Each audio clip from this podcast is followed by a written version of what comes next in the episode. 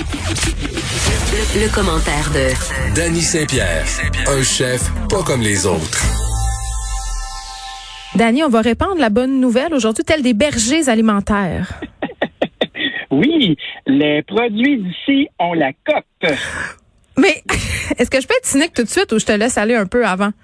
Je te laisse aller un peu avant. Vas-y. Les deux, les deux pieds dans le cynisme. Écoute, euh, c'est un slip and slide de cynisme. Euh, bon article dans la presse ce matin qui euh, couvrait euh, avec euh, de l'information de la firme Nielsen. Pour les gens qui connaissent pas la firme Nielsen, c'est une firme qui étudie le comportement des, euh, des consommateurs. Eh bien, imagine-toi donc que 81% des consommateurs veulent plus de produits d'ici au marché. Est-ce qu'il y en achète? Euh, ben, c'est ça la vraie question. Tu sais, parce que moi, attends, là, moi, je veux une Corvette, je veux un sac Louis Vuitton, je veux une maison dans veux une Island, mais non. Non, je dis n'importe quoi. Je veux juste te faire réagir. Je suis une polémiste. Mais, tu sais, c'est pas parce que je veux que j'achète. Tu comprends? Tu sais, entre le vouloir puis, hein, là, ce qu'on va faire, rendu à la caisse, deux affaires. Ben, c'est ça, entre le vouloir et le pouvoir, là, euh, c'est bien louche. Puis c'est quoi? Moi, j'en mets pas en question euh, la- l'article, mais j'ai comme une espèce de stock maintenant qui s'appelle À quoi ça sert, à qui ça sert, cet article-là? Fait que là, je commence à lire les stats. Les petites marques plus nichées attirent l'attention et leurs ventes augmentent. Maxi a listé plus de 660 nouveaux produits locaux. Déjà, définir produit local. C'est quoi? Est-ce que c'est fait ici? C'est fabriqué ici? Ça a poussé ici? Ça a été mis dans des sacs par des gens d'ici? On ne sait pas. Attends, ça me rappelle. Attends, attends. Excuse-moi, Oui. ça me rappelle quand je travaillais en publicité un moment donné, euh, on avait euh, mis, euh, tu sais, l'étiquette produit du Québec là.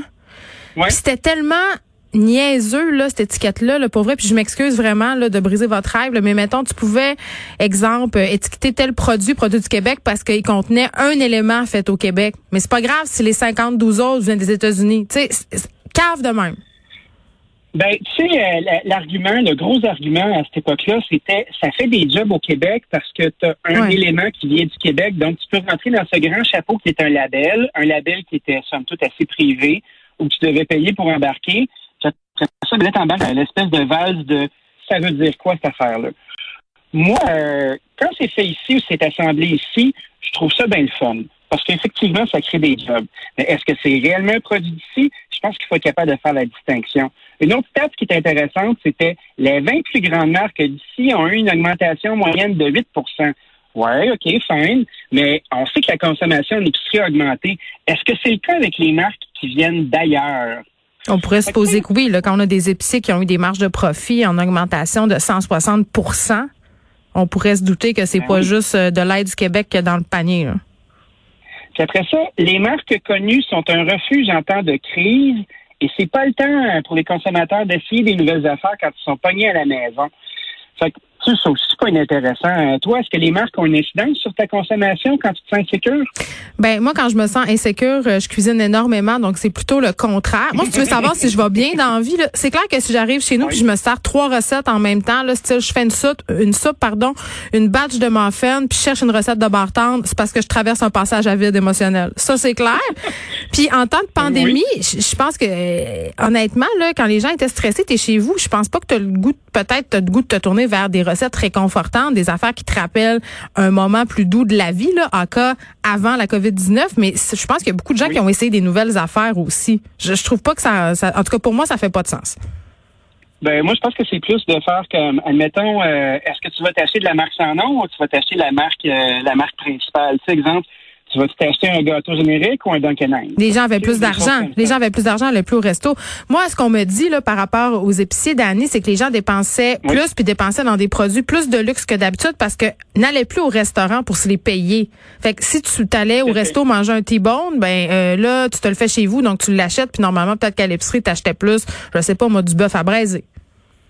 Ça, ça a comme fucké le- notre rêve de restaurateur aussi, hein, cette histoire-là de faire comme Ah ben moi, euh, moi je suis capable de m'en faire un steak à la maison. Nous aussi, on peut le faire. C'est pas le sujet d'aujourd'hui parce que là, je vais vraiment devenir malsain. Euh, Mais réponds, attends, il nous reste une minute. À quoi?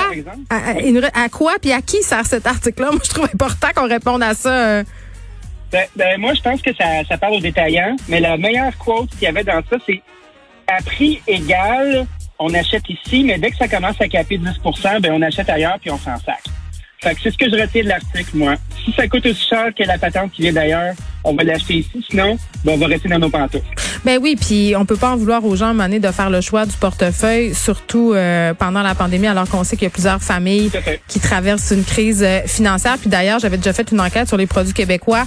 Tu sais, pour en revenir à ta stade du début, les gens veulent, les gens ont le désir de le faire, sauf que quand vient le temps de payer, de consommer, là, évidemment, euh, les bottines ne suivent pas les babines. Dany Saint-Pierre, merci. On se retrouve demain. Je vous laisse avec Mario Dumont. À demain.